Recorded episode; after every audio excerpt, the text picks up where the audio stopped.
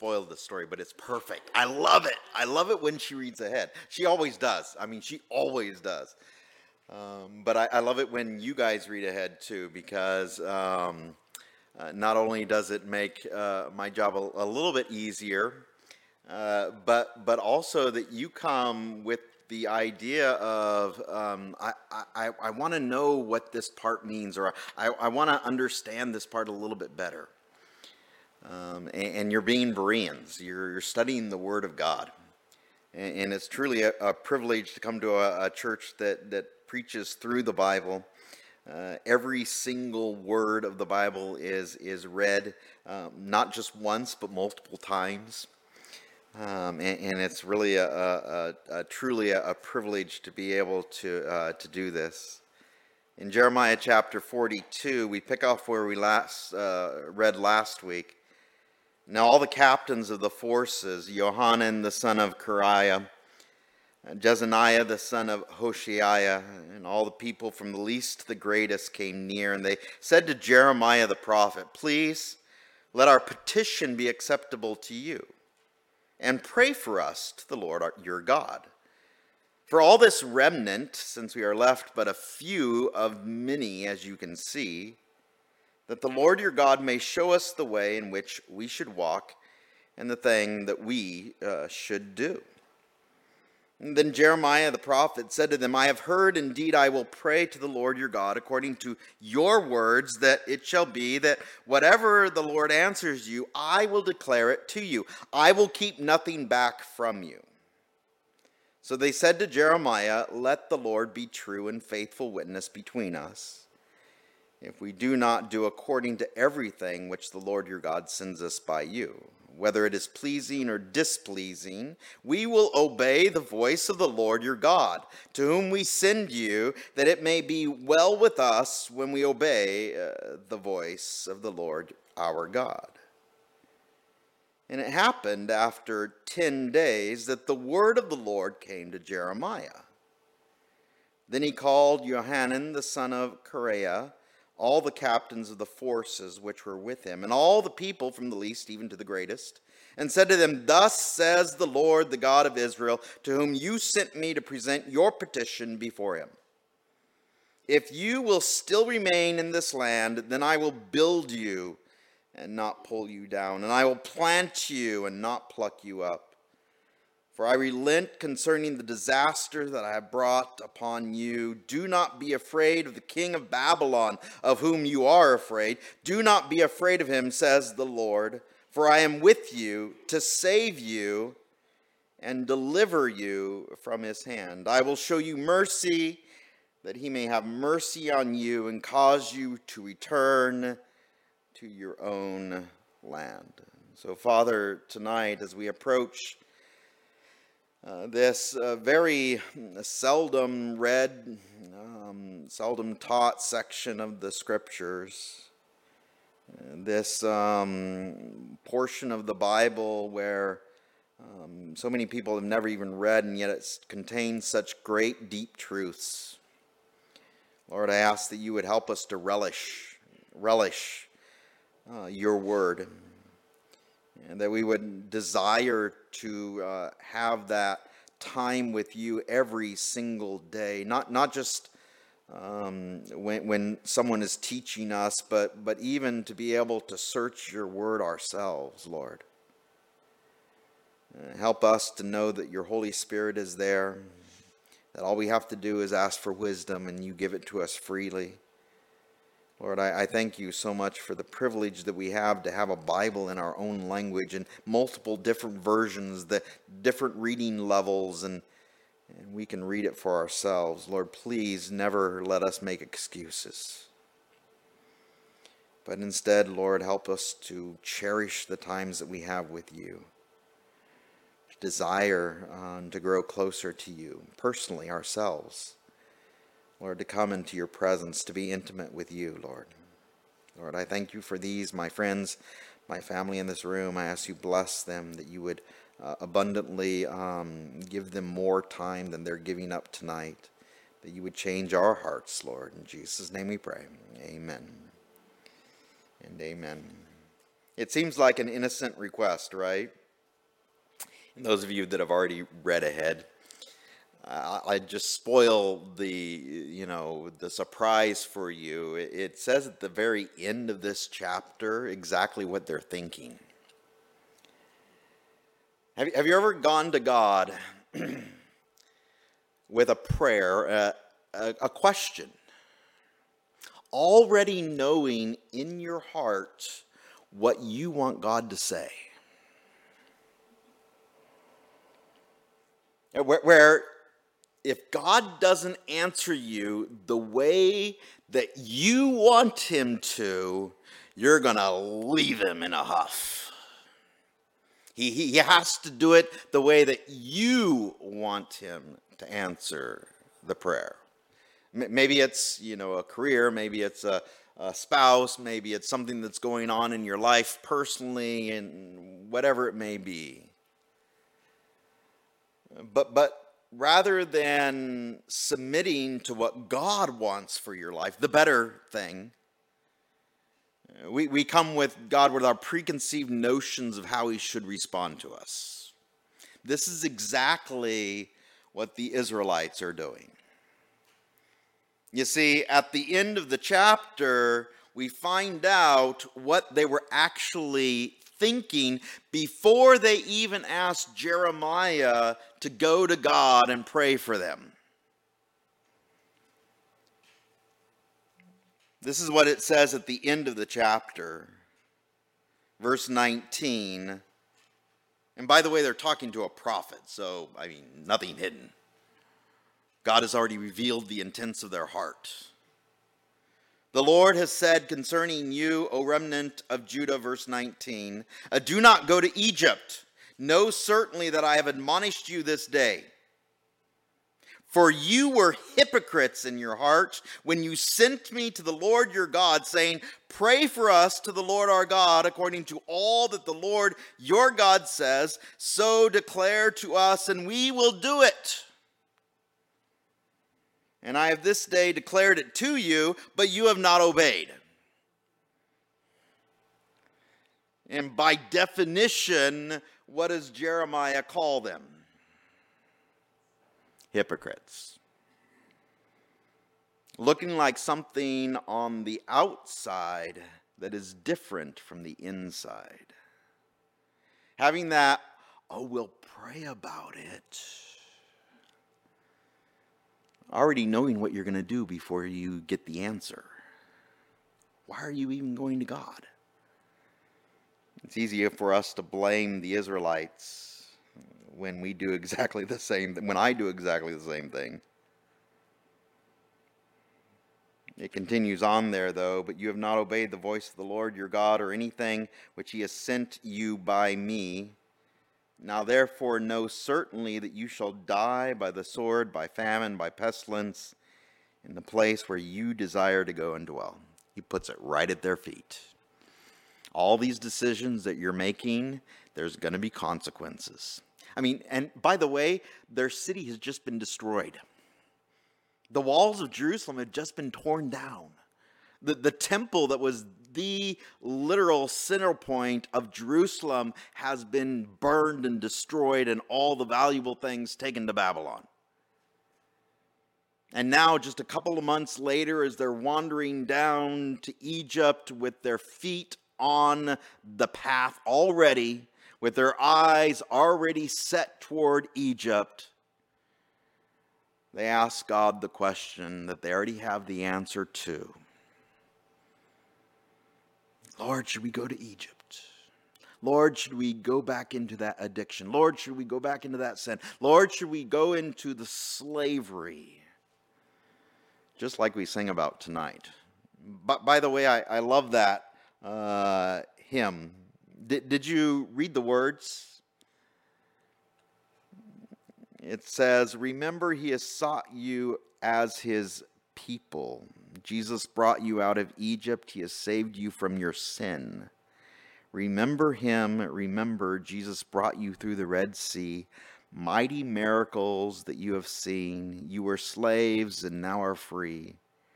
That he is the King to the only God, our Savior. Jesus Christ. But what do we always remember instead? Just like the people of Israel, what did they remember when they left Egypt? They didn't remember the slavery. They, they didn't remember the you know, throwing up in the gutter. They, they didn't remember the hangover. They didn't remember the consequences of their sin. What did they remember? Oh, we got to stick a stick into a pot and get some meat. We got, we got bread.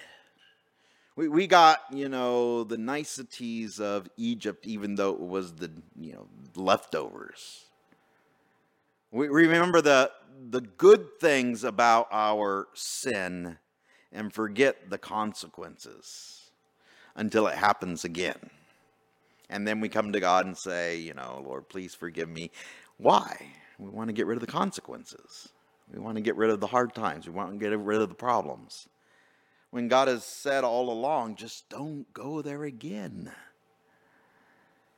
I have blessings for you here in your land. And by the way, they are literally in the low hundreds at this time. It's truly, as we're going to find this word repeated, a remnant.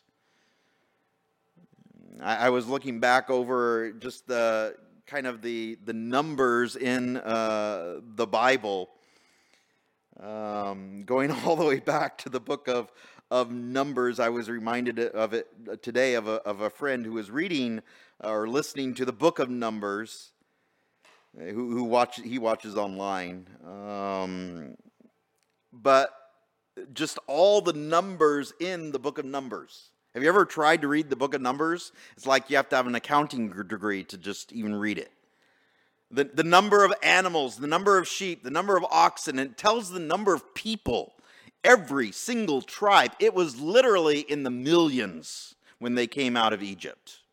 When, when they came out of Egypt and across the Red Sea, they numbered in the millions. And now there's less than 5,000 people in Babylon and a couple hundred people left that are fleeing back to Egypt. Why? Why have they been devastated? It's because of their own sin. And now, this very, very small remnant, those that aren't in uh, Babylon, taken away captive, those that we aren't go- that we're going to see later on, who are like Ezekiel by the river Chebar, or Daniel, Shadrach, Meshach, and Abednego, who are also in the upper echelons of, of Babylon. Uh, th- this last group of people that are in the land, rather than staying in the land, tending to the land themselves, what are they doing? Dead set on Egypt. Oh, we'll go back to the place that might be able to protect us from the big bad Babylon. What does it say in the very last verse? God's going to pursue them and give them the consequences of their own choices. And if they had just stayed in the land, they just obeyed God's voice, God would have protected them. God would have even blessed them, as we're going to find out. So we're going to read this chapter. I, I want to bring out some points uh, to you guys, and and as we go through this, just just put yourself in the place of Jeremiah. Because Jeremiah has been dealing with these people for decades. If they had just obeyed, the walls wouldn't have fallen. If they had just obeyed, the temple would still be standing. And now he's still with them in their sin, rebellion, backsliding. He's still with them. He had the choice of going to Babylon and being just like Daniel or Shadrach and uh, uh, Abednego. He could have been in a nice, cush place. Because the Babylonians thought highly of Jeremiah. It's the people that he's serving that do not appreciate him.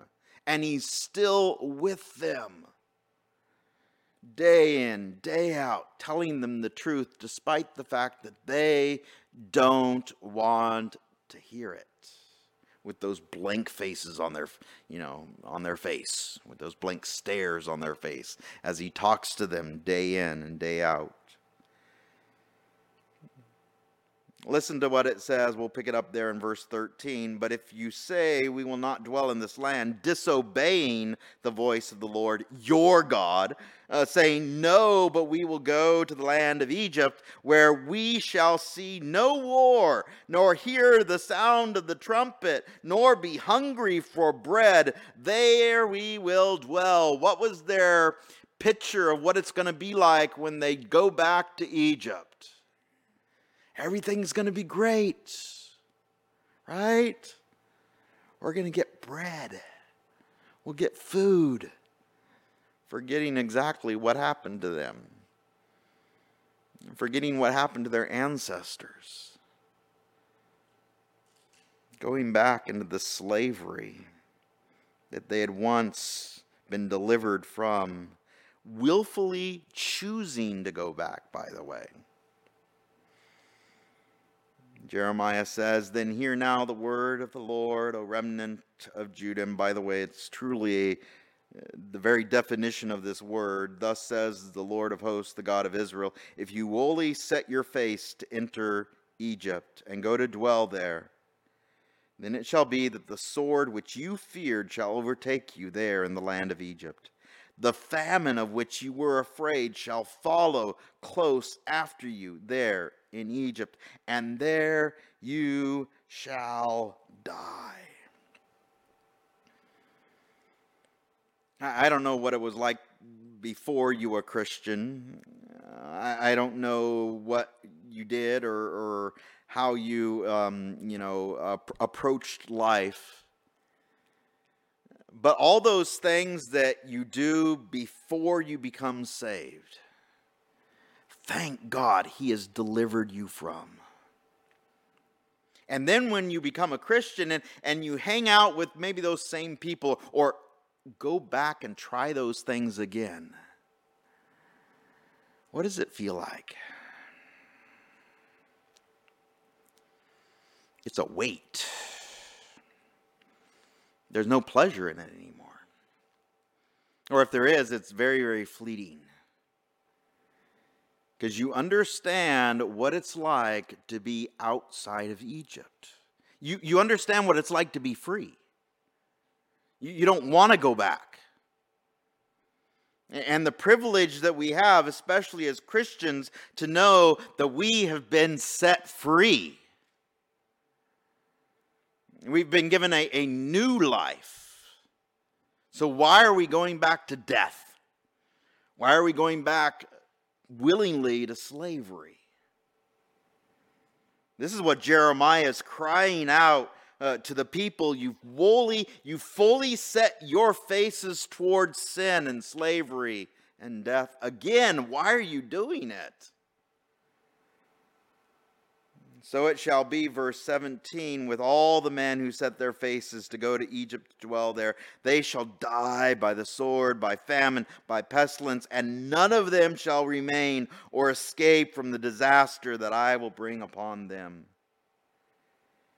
For thus says the Lord of hosts, the God of Israel, as my anger and my fury have been poured out on the inhabitants of Jerusalem, so will my fury be poured out on you when you enter Egypt, and you shall be an oath, an astonishment, a curse, and a reproach. And you shall see this place no more. What is it like to purposely disobey God?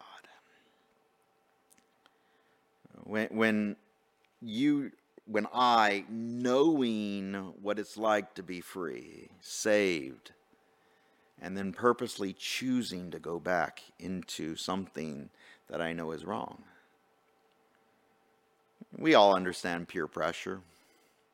We, we all understand, you know, the maybe it's something that, you know, the, the friends that I used to hang around with. I just want to uh, witness to Christ for them. I want to tell them about Jesus Christ. And maybe we go back and then we try to hang out with them, and it's not the same. But do you understand that every single time that we fall, as we're going to find out here, uh, what, what are we doing to the name of Jesus Christ? the chosen people of God are purposely choosing to leave their promised land and go back to Egypt. And this is what it says they're going to be an oath, an astonishment, a curse, and a reproach. That's what everybody will think about them. They'll, they'll shake their head every single time they think about the Israelites. Those stupid Israelites. And I, I use that word on purpose. They're, they're purposely leaving their promised land, their land that they've been given, that they even fought for, and now they're going back to a land of Egypt. And purposely choosing to disobey God. Why did God forbid them to go to Egypt?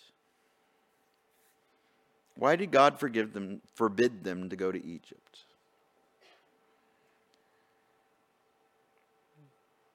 It's one of those questions that we're really good at answering for other people,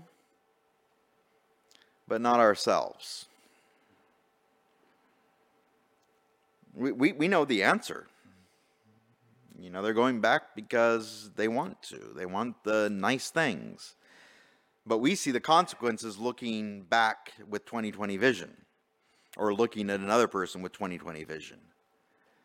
But when it's ourself, oh man, we're blind. We ignore the consequences. We ignore the advice. We ignore the, you know, what other people tell us. We ignore God even. Why? Why do we do that? I can handle the consequences. I, can resist the temptation. What, what does the book of James say? It says, run, run, run, run. Don't go near it, right? Or oh, I just want to be a light in a dark place, God. It's hard. God wants the best for you. This is the other thing that we take away from this chapter is you are a hypocrite when you come to God with your answer already in mind. Because they knew what they were going to do before they even got there. We'll see the consequences in the next couple of chapters here. They're not going to worship God anymore. They're going to fall back into the same temptations that they used to. Their spouses are going to make them fall down. All the, the friends and people that they make as, as uh, uh, um, acquaintances or friends in this new land, their whole desire is to destroy them, to abuse them, to take advantage of them. The refugees, rather than standing up for what is right and obeying God. Verse 43, the, the story continues. Now it happened when Jeremiah had stopped speaking to all the people, all the words of the Lord their God, for which the Lord their God had sent him to them, all these words, that Azariah the son of Hoshaiah, Johanan the son of Kareah, and all the proud men spoke, saying to Jeremiah, you speak falsely. The Lord our God has not sent you to say, Do not go to Egypt to dwell there. Bible's very clear what these men are. Very clear what these people in their hearts are like. What, what's the adjective that comes before uh, the word people there or men? Proud. We already know the answer. We already know the answer. And we don't like it when you tell us a different answer.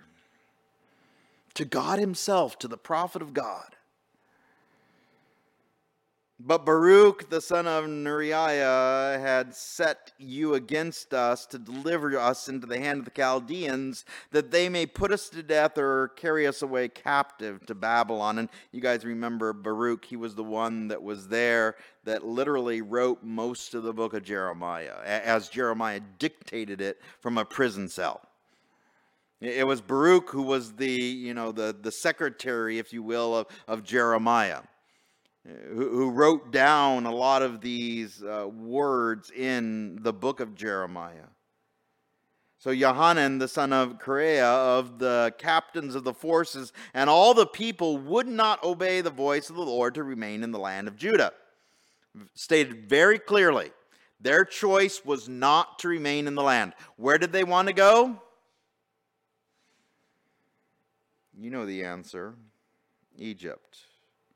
But Johanan the son of Kareah and all the captains of the forces took all the remnant of Judah who had returned to dwell in the land of Judah from all nations where they had been driven, men, women, children, the king's daughters, and every person whom Nebuzaradan, the captain of the guard, had left with Gedaliah the son of Ahikam, and by the way, he was the guy that was assassinated, the son of Shaphan, and Jeremiah the prophet, and Baruch the son of Neriah.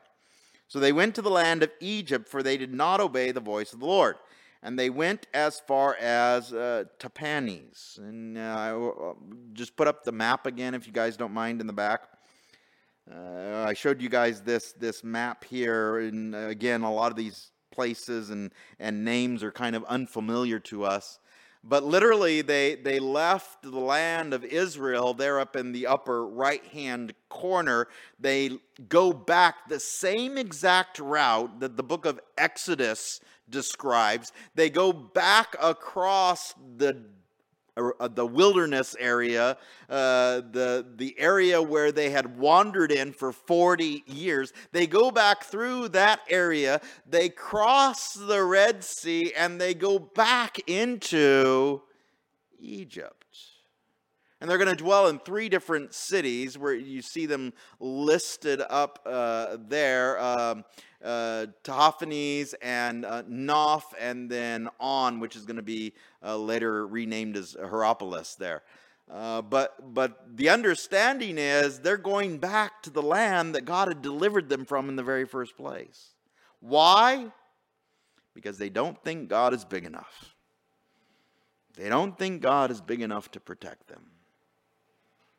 In fact, this is exactly what they're saying there in the first paragraph. In verse 8, it says, Then the word of the Lord came to Jeremiah and uh, um, Tahpanhes, saying, Take large stones in your hand, hide them in the sight of the men of Judah, in the clay in the brick courtyard which is at the entrance to Pharaoh's house in Tahpanhes, and say to them, Thus says the Lord of hosts, the God of Israel Behold, I will send and bring Nebuchadnezzar, the king of Babylon, my servant and will set his throne above these stones that I have hidden. He will spread out his royal pavilion over them. And when he comes, he shall strike the land of Egypt and deliver to death those appointed for death, and to captivity those appointed for captivity, and to the sword those appointed for the sword. I will kindle a fire in the houses of the gods of Egypt, and he shall burn them and carry them away captive. He shall array himself with the land of Egypt as a shepherd puts on his garment and he shall go out from there in peace. He shall also break the sacred pillars of Beth Shemesh that are in the land of Egypt and the house of the gods of the Egyptians. He shall burn with fire. By, by the way, these are going to be the same gods that the Israelites are going to start worshiping again. This comes true in 530 BC 522 BC. And Jeremiah is warning the people this Babylonian army that you think you're escaping from is going to come to the last remaining nation on the planet that is viable and wipe them out the Egyptians. This, you know, reed uh, that will break when you put any weight upon it. Now, this part here, it's about the nation as a whole, Egypt. And, and the next part we're going to see is directed toward the king himself, uh, the, the Pharaoh of the day. And I want you guys to picture this, okay? Uh, to see what it is like you, you've been running and running exactly the same way that you came from when you left Egypt. You're going back the same exact way. And then when you get there, you can't even rest because now the Babylonian army is knocking on your doorsteps again. And those, as we, we're going to find out, that are in this land are going to fall back into the same exact sin literally disavowing everything that they had promised to God. Oh, we're going to still worship God. We're still going to stand up for what is right. We're still going to be a light. But they're going to choose again to worship the gods of Egypt.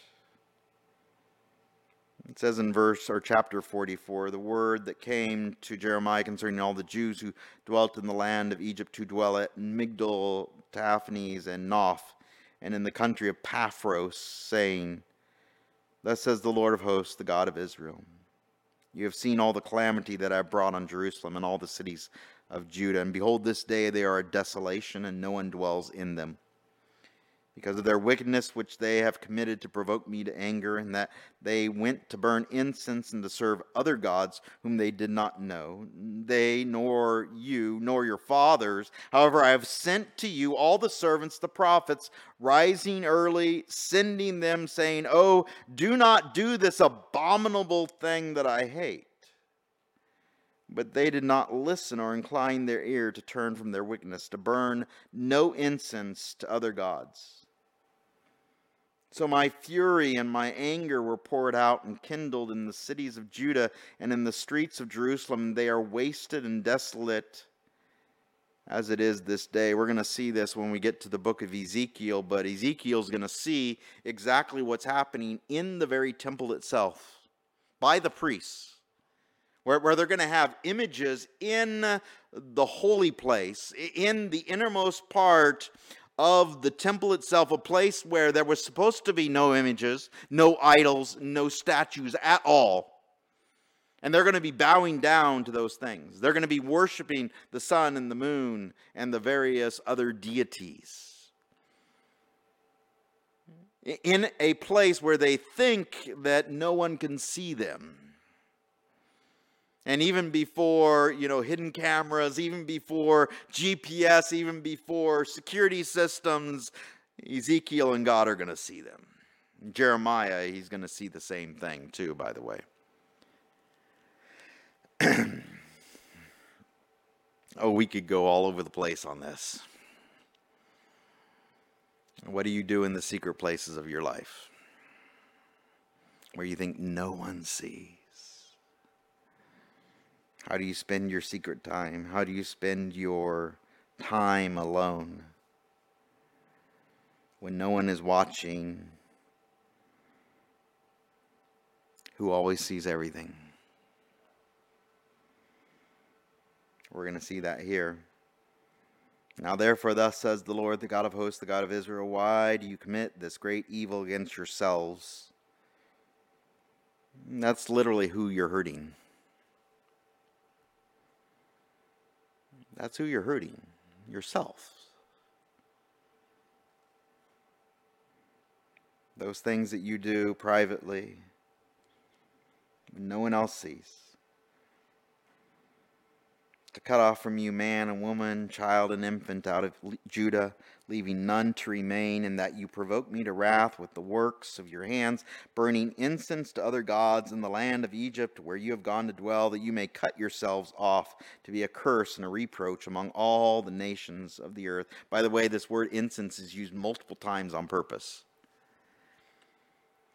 it's the New Age movement that was a New Age movement a long time ago. There's nothing new about it.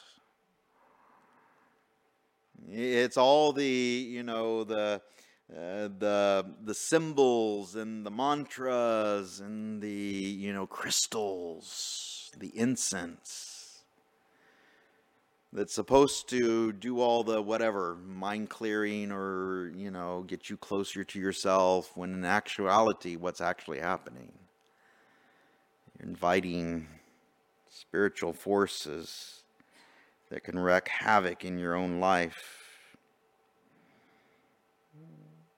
even demonic forces, as we're going to see in this section.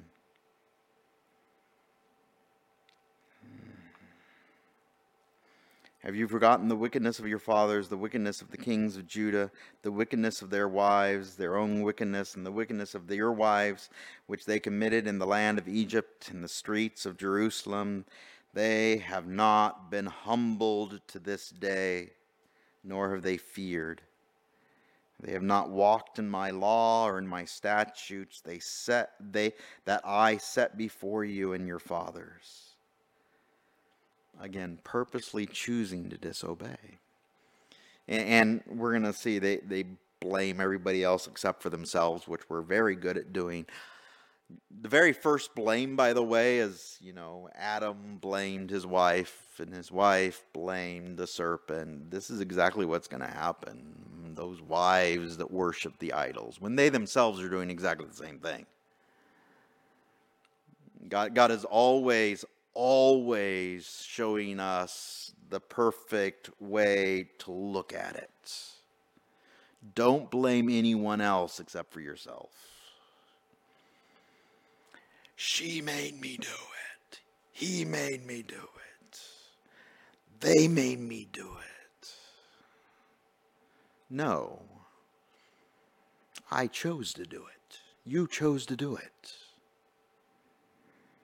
We can't blame anyone else but ourselves. Verse 11 Therefore, thus says the Lord of hosts, the God of Israel Behold, I will set my face against you for catastrophe and for cutting off all Judah, and I will take the remnant of Judah who have set their faces to go into the land of Egypt, to dwell there, and they shall all be consumed and fall to the land of Egypt.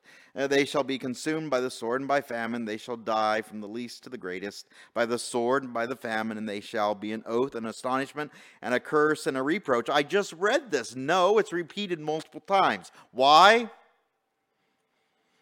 Because we forget. Even just within one chapter, we forget. Even within a couple of paragraphs, we forget. Most of us, when we walk out this door, will forget. Why? Why do we do that? We're so easy to do that. It's so easy. We need to remember the things that we're supposed to from the Lord, which we so easily forget most of the time. For I will punish those who dwell in the land of Egypt as I have punished Jer- Jerusalem by the sword, by famine, by pestilence, so that none of the remnant of Judah who has gone into the land of Egypt dwell there shall escape or survive, lest they return to the land of Egypt to which they desire to return and dwell, for none shall return except those who escape. Then all the men who knew that their wives had burned incense to other gods, with all the women who stood by, a great multitude, and all the people who dwelt in the land of Egypt and Pathros answered Jeremiah, saying, As for the word that you have spoken to us in the name of the Lord, we will not listen to you. Blatantly saying it. You can talk all you want, Jeremiah, but we're not going to listen to you. As they're bowing down to the Queen of Heaven as they're bowing down to the gods of Egypt.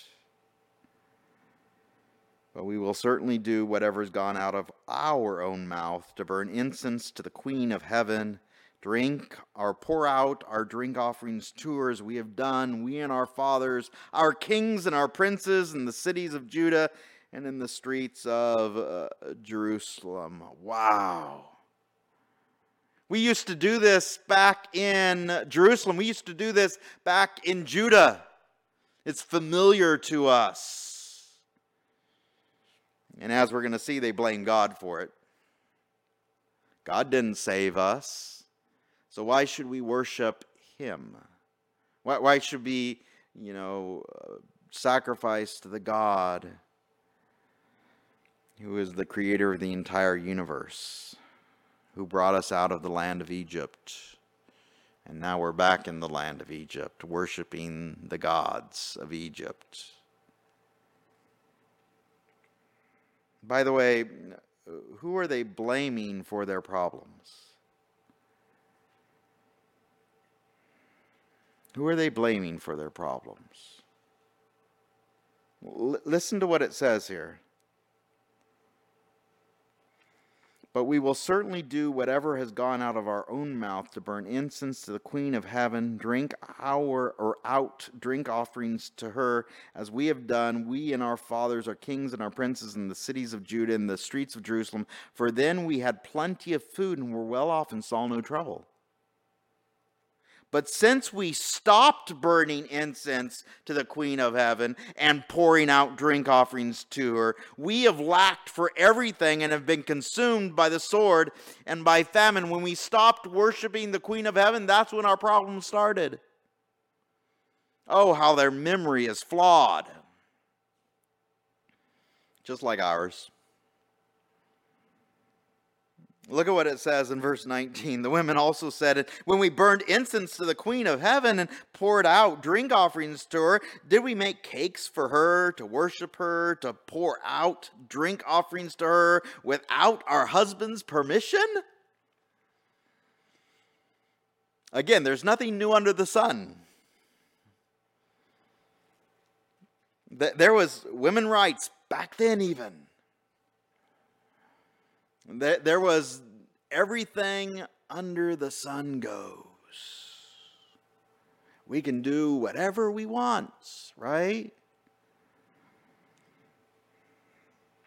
Most people don't know history or have never read uh, this portion of the Bible or maybe even a lot of the Bible. But you guys are here tonight, those of you that are online, you know, you get to hear this. This is a part of the Bible that really shines. What is it like to purposely go against the Word of God? When, when God has set an order, not only you know, in, in the nation of Israel as a whole, but also within the family structure as a whole, where, where the husband's supposed to be that protector, that spiritual leader. The, the Israelites were told that they were supposed to be the spiritual leaders in their homes. And now, who are they blaming? Just like Adam did to Eve. The woman that you gave me, Lord. When it falls squarely upon the men who were not being spiritual leaders in their own homes, who were not standing up for what was or what is right. So they blame God for their problems. They blame God for all these things that are going on in their life. So the Lord could no longer bear it, verse 22, because the evil of your doings and because of the abomination of what you committed. Therefore, your land is a desolation, an astonishment, a curse, and without an inhabitant, as it is this day, because you have burned incense and because you have sinned against the Lord and have not obeyed the voice of the Lord or walked in his law, in his statutes, or in his testimonies. Therefore, this calamity has happened to you this day the consequences of their sin. But we want to ignore it. And someone may come to us in, in love and say, This is the consequences for your sin. And we rebel against it. We hate it. When we ourselves made the choice.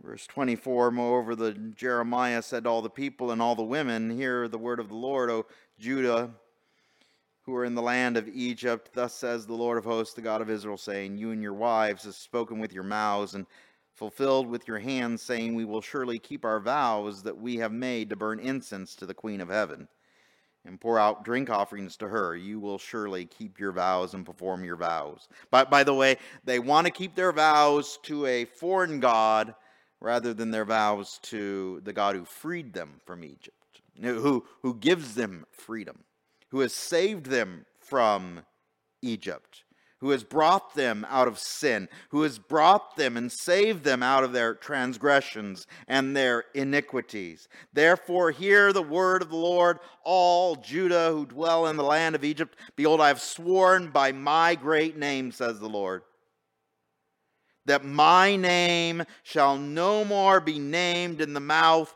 of any man of Judah in all the land of Egypt. Wow.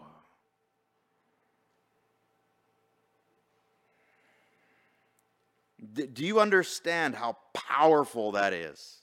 That God is swearing by the highest authority ever, Himself, that none of you that dwell in this land of Egypt are ever going to speak my name again. Where, where this remnant, the last of the people that are left in this area of the world, are literally going to go extinct because of the consequences of their sin. And every single Egyptian that remembers an Israelite is going to shake their head. Mm-hmm. Every single person that lives in Egypt that sees this happen are going to shake their head. Those stupid, stupid Israelites. Those stupid, stupid Jews.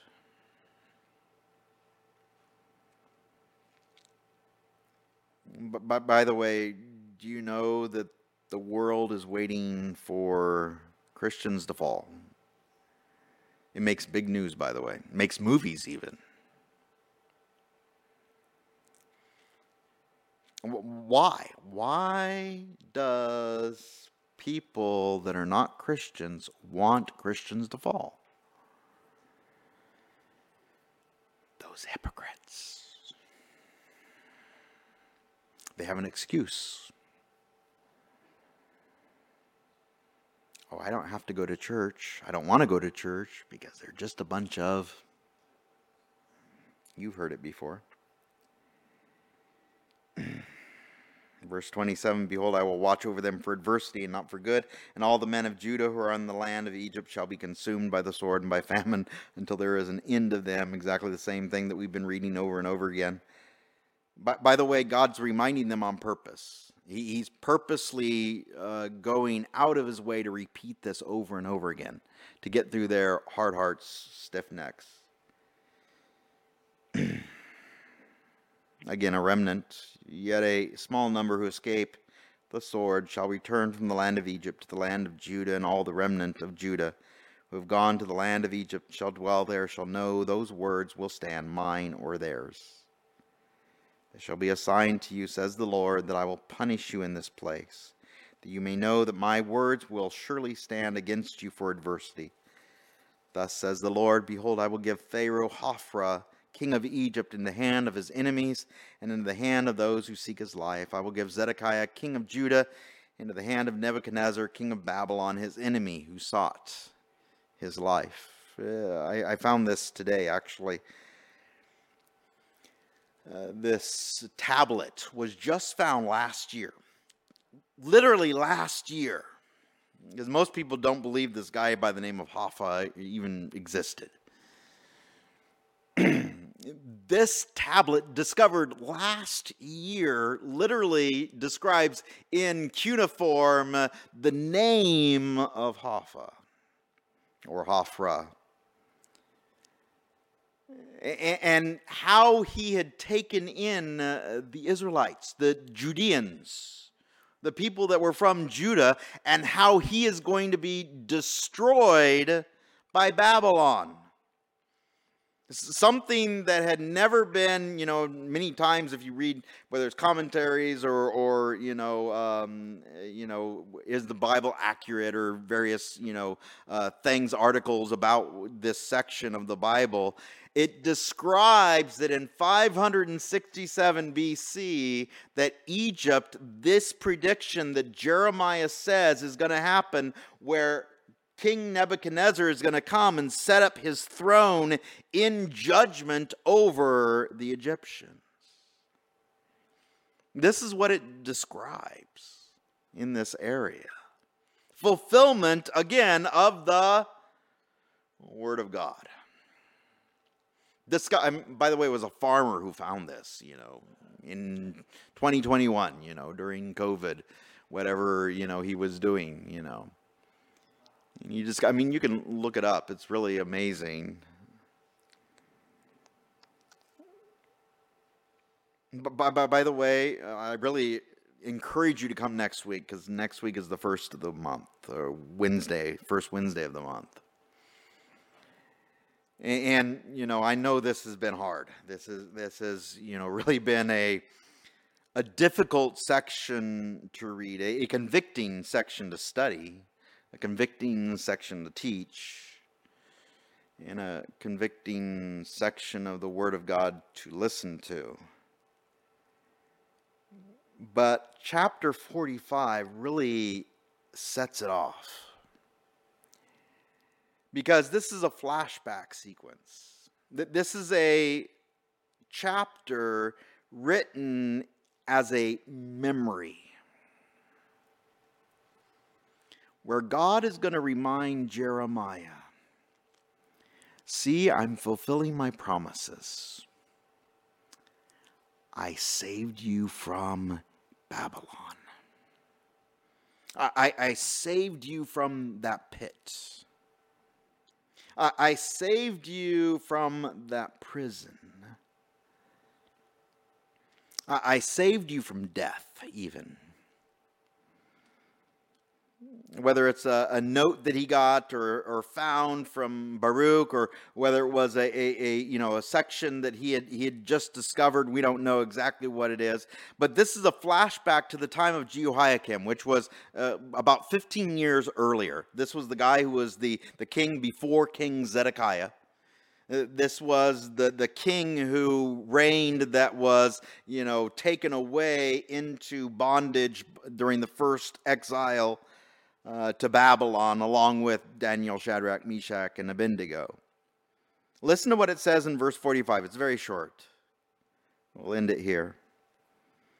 The word that Jeremiah the prophet spoke to Baruch the son of Neriah when he had written these words in a book at instruction of Jeremiah in the fourth year of Jehoiakim the son of Josiah, king of Judah, saying, and you guys remember Josiah, he was the boy king, he was the good king.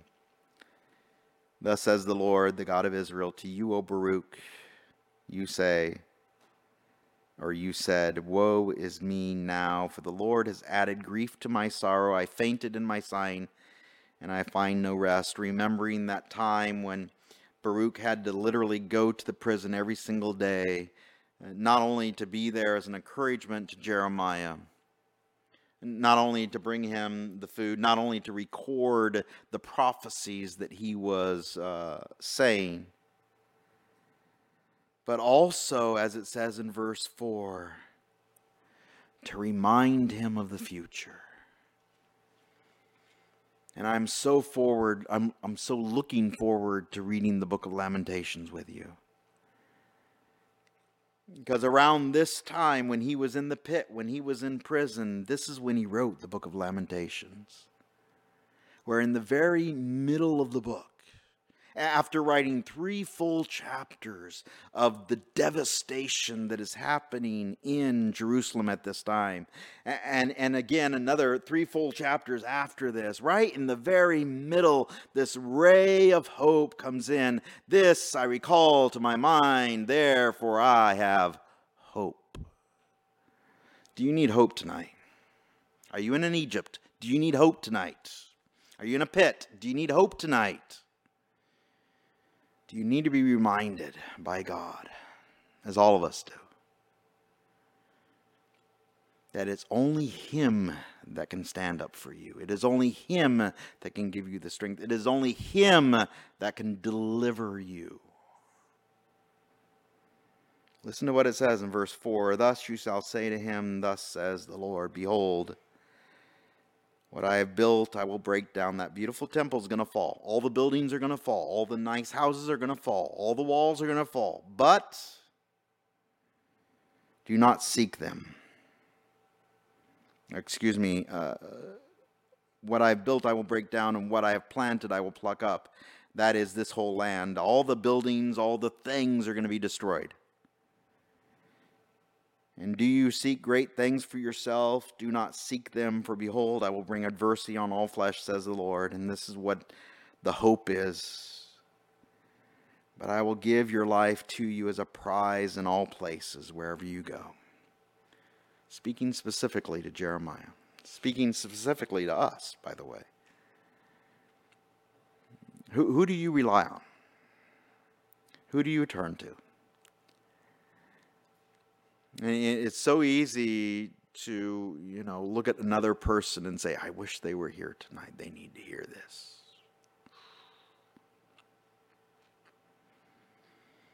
Guess what? You're here. You can tell them, you can show them. You don't even need to show them this recording. You can just tell them yourself. You can just read it to them. Or even better, we can remind ourselves, which is what most of us need to do, including myself. I need to remind myself of these things. Who is God reaching out for? Who does God want to save? Who does God want to deliver? From the land of Egypt. When it may feel like you are in the deepest of pits, going through the hardest of trials, who is it that can save you? There's only one. He's the one that died for you. He's the one that reaches out to you with love every single day. He's the one that lifts us up with hope and encouragement every single day. And just like Jeremiah writes in the book of Lamentation, every single day when I see that sunrise, I know that there's a new mercy, that there's going to be a new loving kindness because I serve a faithful God. And is that true today for you? I know it is. Dear Father, we thank you so much for the book of Jeremiah. I thank you so much for your word and, and many times as as it you know the New Testament describes it as a sword that cuts through literally the joint and the marrow down to the very core of our being or or as Jeremiah describes it as a, a hammer that breaks apart the hardest of hearts and the stiffest of necks. Lord, please forgive us of our stubbornness. Please forgive us of our pride. Please forgive us of choosing to go back to Egypt, to backslide. Please forgive me. Lord, I thank you so much for these, my friends, my family. I ask you bless them tonight. That you would truly um, cut quick to the very core of our being, that we would desire to grow close to you, that we would desire to, to leave all those things that so easily weigh us down, beset our path, and instead be free to walk with you, to be delivered, to be forgiven to be unshackled, to be lifted up, to be encouraged, to be given hope, Lord. And Lord, I ask that you would help us to not forget this when we leave this room. We would desire to press in and to be intimate with you. Lord, we love you. In Jesus' name we pray. Amen. Amen.